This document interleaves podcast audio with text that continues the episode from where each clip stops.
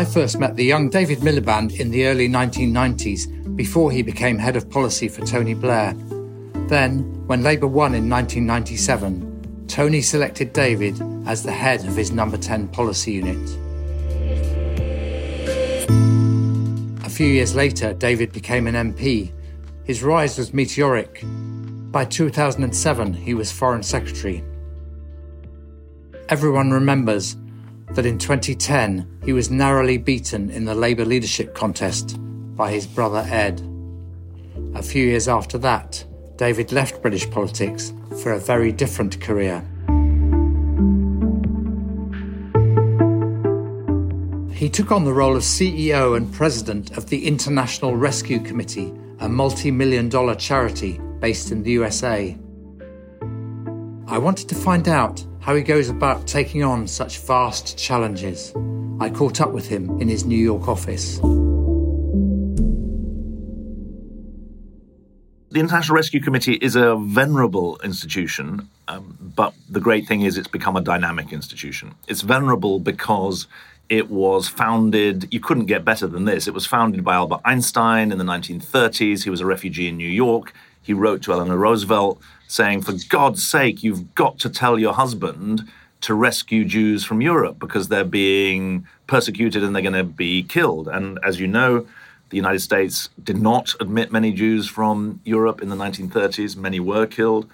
But uh, the International Rescue Committee was founded by Einstein and 50 other uh, of his friends to rescue Jews and intellectuals and people being persecuted in Nazi Germany and in occupied Europe. Our first employee was uh, a New York Times reporter who we, we relieved of his New York Times responsibilities, and he set up a safe house in Marseille um, where he issued 2,000 fake passports to rescue 2,000 people who'd other otherwise faced the gas chambers, including Marc Chagall, who made it to America as a result of the International Rescue Committee. So those are the shoulders that we uh, stand on and obviously at its founding the, the, the, focus of the organization was on refugees. It worked in hungary in the 1950s for people persecuted by the soviet union. Um, by the 90s it worked in the balkans.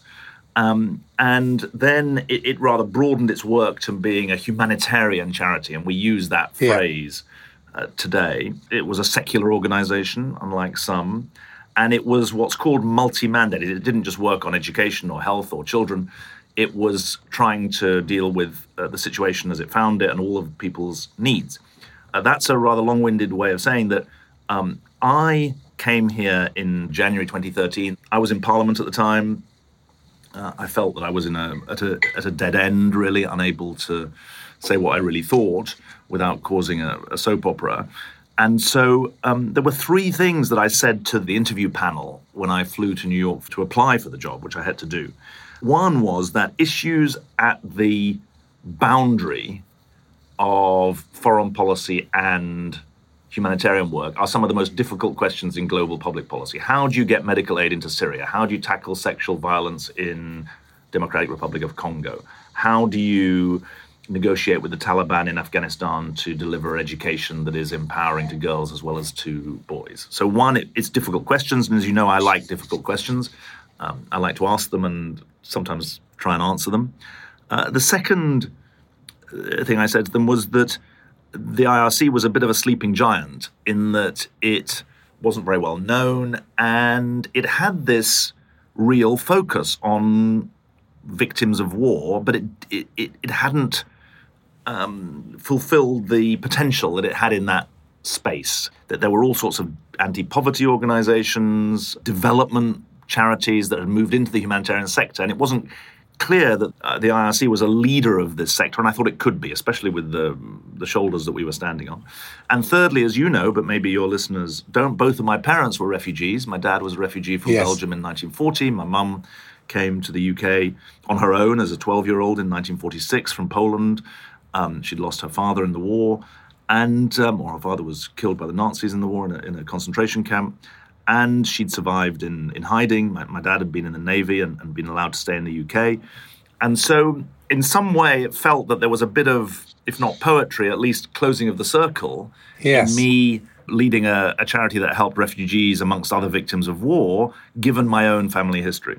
So that was the rationale for me coming here. I apologize for the long winded uh, answer, but it does set the stage in a way that I arrived in September 2013. It was a $430 million US based NGO that did a bit of work in the US. It was an important refugee resettlement agency in the US, and it and it worked around the world on humanitarian issues. So that's the that's if you like the table setting. Yeah, it's beautifully described, and I think people will find that interesting. And the family connection to the idea is also probably a very powerful motivator for you. So, eight and a half years later, there you are. And how has the IRC changed? Probably I'd pick out three things. One is we are much bigger. I mean, I don't think bigger is always better, but we're we're now a 1.2 billion dollar a year charity. We raise 1.2 right. billion dollars and we spend 1.2 billion dollars rather than 430 million. So, first of all, the capacity that we have as a result of our funds is much greater. Secondly, I do think that we are a much more clearly mission driven organization. And we should come back to that because it's the heart of right. the strategy. I think we've really, and we've really clarified um, who we serve, where we work, and what counts as success, which were the three questions that were at the heart of our strategy 2020 and 2014. So I think that in our employee engagement survey before um, COVID, something like 85% or 86% of the organization said they knew about the strategy and they knew that we were driven by the, the core elements of the strategy, which we uh, come on to discuss. So I think, secondly, given the dangers of sort of boiling the ocean, you know, there's so many crises, so many things to do. Yeah. I think that we have our outcomes framework. We have our commitment to impact and evaluation. We're now the largest impact evaluation agency in the humanitarian sector, so we do more studies about what works. Um, we have a really, I think, respected innovation approach to innovation in our R and D lab, which is called Airbel, in honor of the Marseille Safe House that we set up in 1940. So it's a right. safe house for new ideas, which is kind of nice. Um, nice.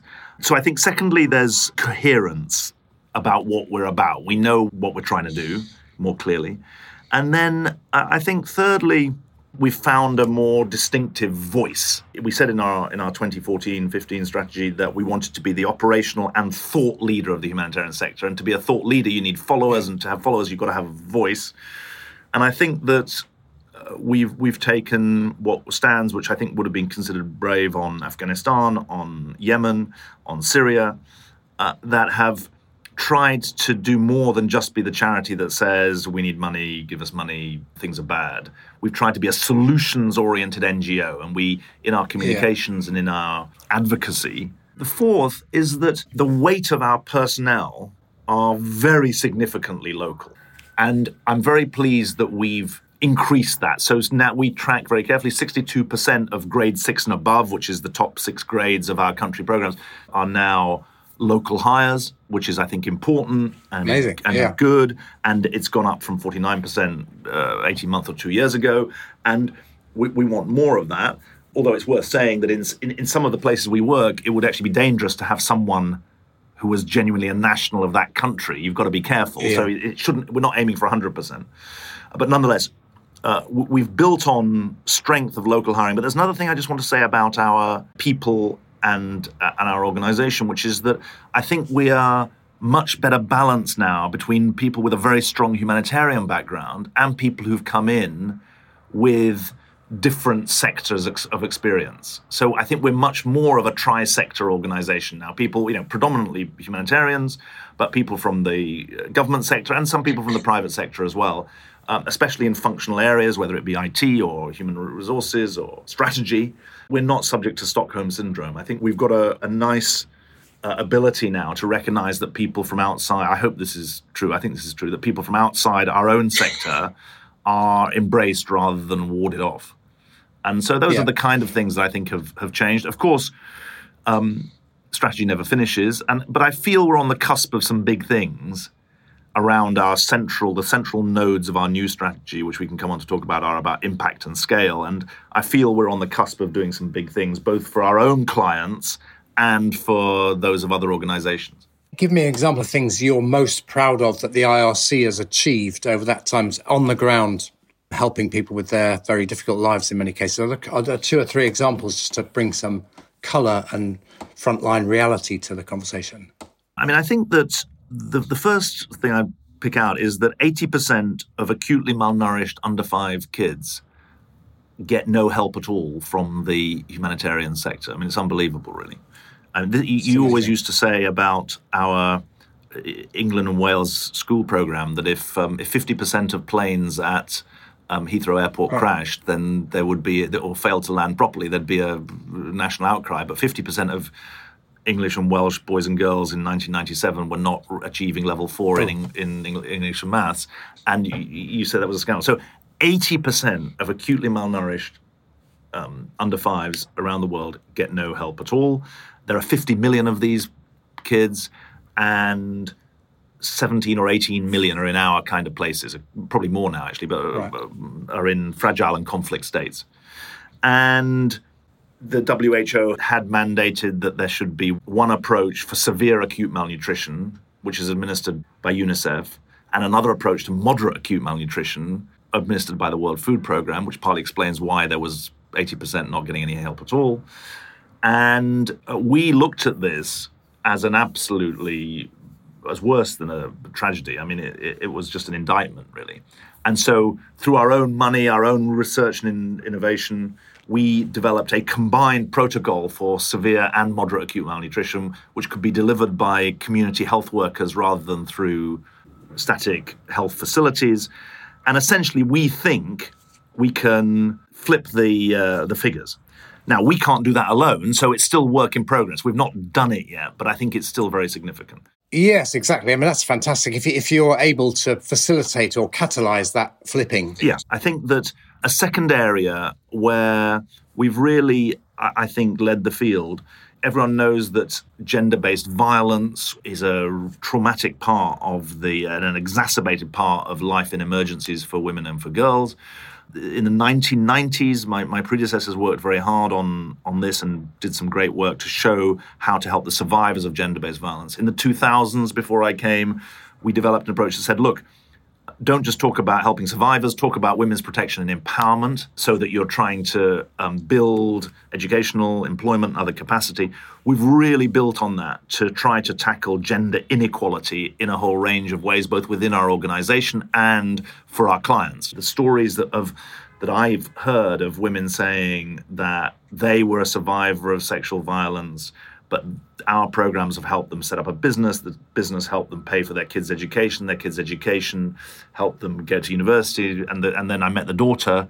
This was in um, Kampala, who said, "Yeah, and I'm getting a master's in public health, and I want to go back to South Sudan to save my country." Amazing.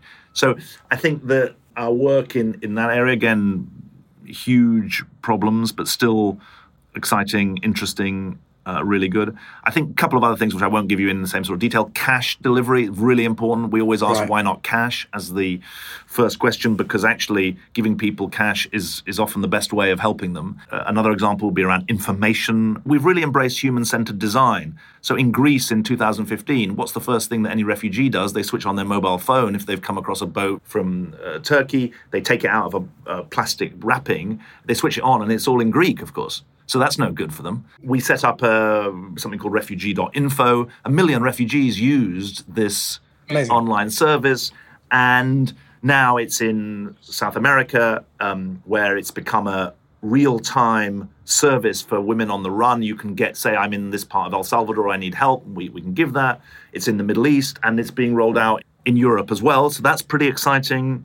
Those are the kind of practical education, some really interesting work on. I mean, so much of, edu- of education and technology doesn't work, but we've actually done some um, work on education technology that does work, which is pretty exciting in uh, Bangladesh.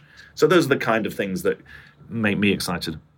Yeah, they're really exciting. And they relate to that point you made right at the beginning about the relationship between foreign policy and humanitarian services to people. It's not just about supporting people in refugee camps, although that's part of it, of course. Uh, there's a load of myths that we have to take on. Number one, refugees yeah. are in camps. No, 60% of refugees yeah. are in urban areas. Two, refugees are out of their countries for a short time. No, they're probably out for 15, 20 years. It's a multi generational thing. Three, most, gen- most uh, refugees are men. No, most of them are kids, actually. Half of them are kids. Four, most refugees are in rich countries. No, uh, they're in poor countries. 85% of the world's refugees are in poor countries. So that's kind of an interesting challenge as well. It is really, it is really. I mean, and you gave the example of a of a South Sudanese person in Kampala in Uganda. That's that's much more common than uh, other things. And uh, the Ukraine, but the Ukraine crisis is unusual in a way that because uh, people are fleeing to the world's largest, richest single market, there's a chance that we can use the Ukraine crisis to say that the mobilization of governments, of private sector, of people in their own houses, that community mobilization, that that mobilization that's being done for Ukrainians rightly, that needs to happen for other people as well. I mean, nobody would wish that crisis on anybody, of course, but there'll be learnings from it and real opportunities to transform the field. When you talked about the changes in the IRC during your tenure, we didn't talk about how the world has changed. The world has changed dramatically over the last decade or two since uh, you were Foreign Secretary, for example. You characterize it as the age of impunity. What does that actually mean? Well, impunity means action without consequence for you, for the decision maker.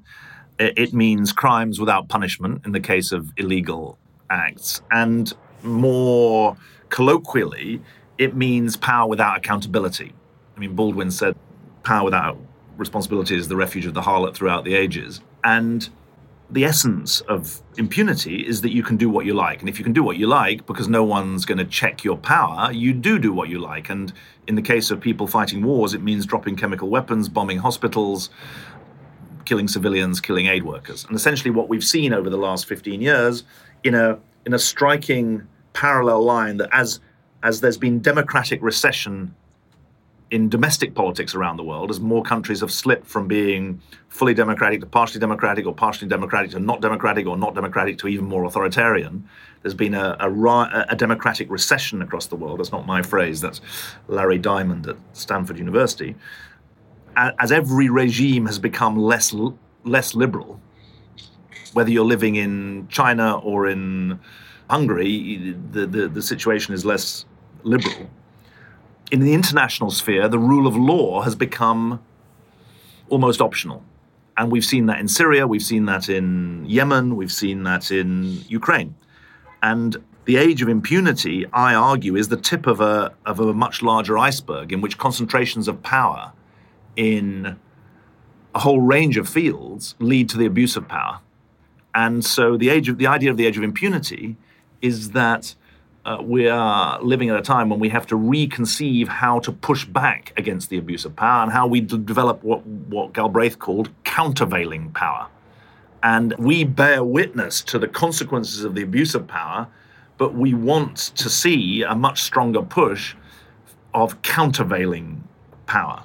So the IRC is dealing with the consequences, the growing consequences of the age of impunity, and dealing with it on a larger scale and hopefully given the examples more effectively. But something else needs to happen to turn that round. Otherwise, this very dangerous trend will continue. Is that right? Exactly. I mean, that's exactly the uh, the point. And uh, you know, we are limited in some countries that we work. We can't speak out about what we see because we fear getting kicked out of the country, and that's happened to other NGOs. Now, that chilling is also happening to the United Nations officials who worry that they'll get kicked out of countries. We published our emergency watch list in December 2021 and it was for the watch list for, for the year 2022. And I gave a speech at the Council on Foreign Relations precisely about what we call system failure states abusing their power, diplomacy failing, legal regime not working, humanitarian and development aid not being able to staunch the dying. And I think that this really tried to marry the foreign policy world and the humanitarian policy world in an interesting way. Let's say you're listening to this and you're an individual citizen of uh, the UK or you're in Pakistan. I have listeners in Pakistan, as you know, or in the US. What can you do about the age of impunity? What can you as a citizen do? Well, number one, you can bear witness to it.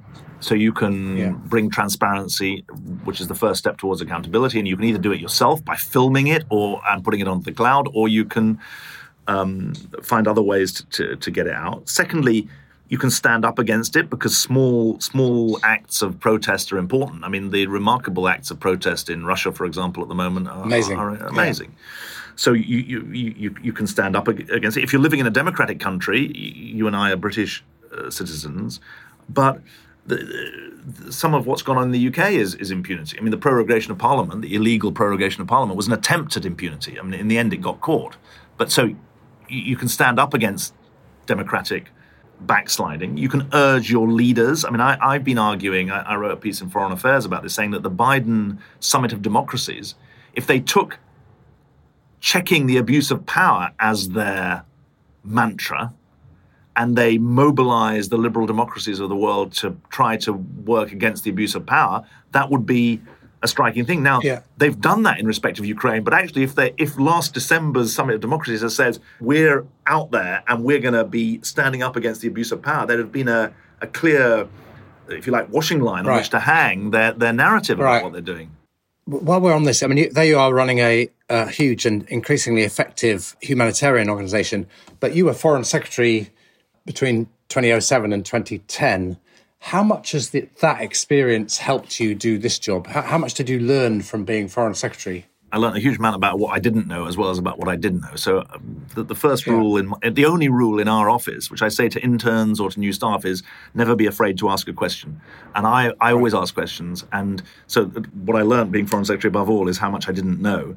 And it's a good lesson in life. So always asking questions is and, and, never worrying that people you know if people think you're stupid well fair enough. I, I, once spoke to a group of volunteers. One of them asked me a question which involved an acronym. And i said oh what, what does that mean that acronym? I can't remember what it was. And she said well you should know that. And i said well would you prefer the ceo of the organization to admit when he doesn't know anything or pretend that he always knows something? She said oh okay fair yeah. point. So she then told me what the acronym was. So I, I always think you should you know you should be able to ask a question. Look, the truth about if you're a foreign minister or if you're a government minister, you can see the big picture, but you can lose sight of the the ground level. If you're running an NGO, you can see the ground level, but it's very easy to lose sight of the big picture. My aim has been to always try and look from both ends of the telescope, to look at Afghanistan yes. or Ukraine or Syria from the perspective of human centered design, of humanitarian services. So why not cash? Who's our partner? Are we really needed here? Couldn't someone else be doing it? Because if they could be doing it, it doesn't meet our entry and exit criteria, and so we, we don't want to be overstretched. But always having the bigger picture as well, because the truth is that if the bomb's dropping on your part of town, then that's a much bigger impact than the it's a, it's a, it's a structuring factor about the the humanitarian service that you're providing. So I've, I feel I'm looking from another end of the telescope, but trying to retain both. But I, th- I would say that a lot of what I've tried to bring to the IRC is a recognition that just saying we're not political isn't enough. We're not. But, but we operate in, a, in an environment where the agenda is set by the failure of politics. And I can go on TV and talk in a way that stays the right side of the line because we're not a political organization, but nonetheless puts the humanitarian effort into the political context. And it's become a bit of a cliche, but you know, when I say humanitarians can staunch the dying, but it takes politics to stop the killing. That is the essence of the yes. relationship between the two. You and I have had uh, lots of conversations that have been influential on me over the years. Uh, one of the ones that was most influential on me was when I came to see you in, when you were foreign secretary, and you said to me, well, we keep trying to deal with the security situation in Pakistan, but we'll never resolve it unless we deal with the institutions of the state, education, health. But that sense of building states that are effective is actually connecting both ends of the telescope in a way.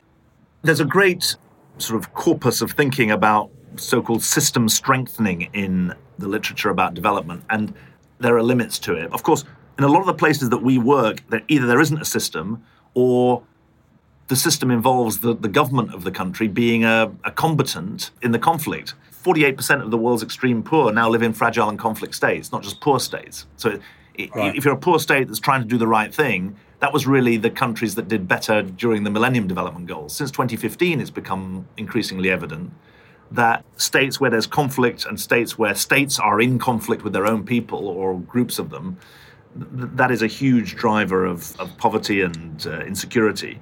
So we're often trying to react where there isn't a system, but it takes states to build a system. It's a narrow corridor, but um, yeah. that, that, that is important. And where we can, we work with, you know, we consider, when we talk about partners of the IRC, those are governments. So in the Middle East, where we've got this $100 million uh, MacArthur Prize that we won with Sesame Workshop for tackling social and emotional trauma among young kids as a result of the Syria war, we're working with the government of Lebanon, with the government of Jordan, so that after our project finishes, the materials and the techniques and the approaches continue. And that's a really important part of that. Yeah, and what, what I, I learned as a result of that work in Pakistan is that when you go off to sort of build an education system or improve a health system or whatever it is, but you have to fix some basic things about how the state works. Appointments on merit, officials who are good, staying in post for a, long time, not having constant churn, sticking with an agenda, getting regular data so you actually know what's happening for some of the programs you're designing, the capacity of states to build on what you do after you've finished is going to be fundamental, isn't it, to, to the longer term strategy? I don't want to say we suffer under the tyranny of short term grants that run out because that, that, there are tyrannies around the world, so the word's wrong. But we are massively constrained. You know, we do $700 million worth of internet, more, $800 million worth of international aid work. We're running 500 different grants. So yeah. the average grant size is a million and a half dollars. The average length is 11 or 12 months. We've got long term problems. We're trying to fix them with short term solutions. Yeah. Well, surprise, surprise, that doesn't work. Coming to, towards the end of our conversation, it's been absolutely riveting. And when you talk about the strategy through to your 100th anniversary, just spell out what the key elements of that are going to be, what you've learned from your experience so far, and what will change in the next decade. Yeah, strategy is really important to me. Strategy is, is my version of where there's no vision, the people perish. And yeah, yeah, you're and you are a master of strategy, right back, right back to the early Blair years. I don't know if I'm a master of strategy, but I, I believe in it, and I quite enjoy saying that what they teach you in business school that um, culture eats strategy for lunch is wrong, and in fact, strategy eats culture for lunch, which I, I, I sort of believe enough to make it an, a point worth arguing. What, what I actually believe is that different strategies require different cultures. There's no such yes. thing as a single transferable culture. If your strategy is to hunker down and survive in your business or your NGO, that takes one type of strategy. If your strategy is to big strides forward, that takes another type of culture. It's not a single transferable culture. There might be common elements, but I think that uh, culture, that the strategy frames culture rather than the other way around. And for me, strategy is the way you link means and ends. And so we have a mission, which is to help people whose lives are shattered by conflict and disaster survive, recover, and gain control of their lives. We have a vision, which was to be the operational and thought leader of the humanitarian sector, and is now to ensure that the impact of our programs and the influence of our ideas will empower those caught in crisis to make lasting change in their lives. And so this was the idea that both through our, the programs that are delivered by our own staff or our partners and by others who copy us or follow us, we're about empowering the client. Our aim is to meet those original questions that we asked seven years ago who do we serve, where do we work, what counts as success, which we defined as not, not mentioning refugees or displaced people, it's people whose lives are shattered by conflict and disaster, which includes refugees, but also includes persecuted right. people. And what, what counts as success? Well, that they survive, that they um, uh, recover, and that they gain control of their lives. The point of this new strategy is to say, look, originally in 2014 15, it was meant to be a 10 year plan, not a five year plan. And so we, we should be tough on ourselves about what we haven't achieved but we should also drive on. So that's why we say it's about evolution, not revolution. We haven't yet delivered on the 2015 strategy, but we right. do want to look. We, we do want to put the rocket boosters under some of the elements, and, and I've mentioned some of them. Just last question from me: How do you personally organize your time to check that your strategy is unfolding or where it's not unfolding as you ha- hoped to solve the problems? How do you, how do you actually well it's been very the, the, checking has been much more difficult. Checking is quite a sort of um, controlling word, but yeah, re- review, reviewing. One important element of my checking was uh, my quote unquote checking was visiting, which of course I can't haven't been able to do for the last two years. Um, but essentially, in terms of my time, I, am quite uh, focused on twenty percent strategy, twenty percent management, twenty percent programs, twenty percent finance and fundraising, and twenty percent advocacy and communications. So that's sort of how. Right my time right. is is is spent, and I, I kind of I don't I'm not sort of measuring it by the minute, but I kind of know when I'm out of whack on any right. of them, and I say, hey, and, and what's been tough it has been the program side. So by three months into COVID, it was, hey, I'm not visiting programs. We've got to start doing virtual visits to country programs. So I've literally right. met clients in south of Quetta who are Afghan refugees getting educated through a virtual visit. Um, Amazing. So, um, but how do we organize it? I mean, we meet once a week. Then um, we have monthly meetings, which are sort of day meetings, and then we have a quarterly strategy review, which is also a day, which um, is really data driven. And we have now a, a, data set which tries to look at organizational health, but then drive into the outcomes that we're achieving. We've got work to do on that, but we we kind of take off our, if you like, our executive hats and we put on our strategy hats um, once right. a quarter to try and uh, dig in. And of course, you know, not everything goes right and there's always problems, but we're trying to balance the important and the urgent in that way. Well, thank you very much. I've really, I've really learned a lot, both in the the challenges that you're taking on, the awesome and daunting challenges, but also the the structured thinking and strategy that you're applying to meeting these problems in the age of impunity. Is there any last word you wanted to add? The last words are I... please visit www.rescue.org because it would be great if out of this conversation people had a look at what we're doing, emailed me to yes. tell me why why we're getting it wrong, how we can do better. Um, join the conversation. Okay, brilliant. It's always a pleasure talking to you. The the depth and the clarity of your thinking is fantastic. It's been an absolute pleasure. Thank you very much for your time. Of course, nice to see you, Mike.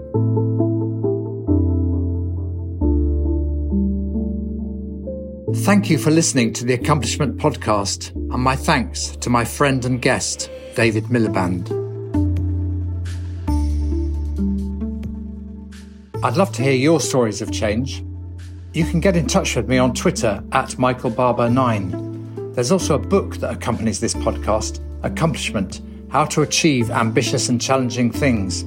And don't forget to review the Accomplishment podcast and subscribe so you don't miss great game changers telling their stories on how to get things done. This podcast is produced by Siobhan O'Connell. Thanks to her and to the rest of the team.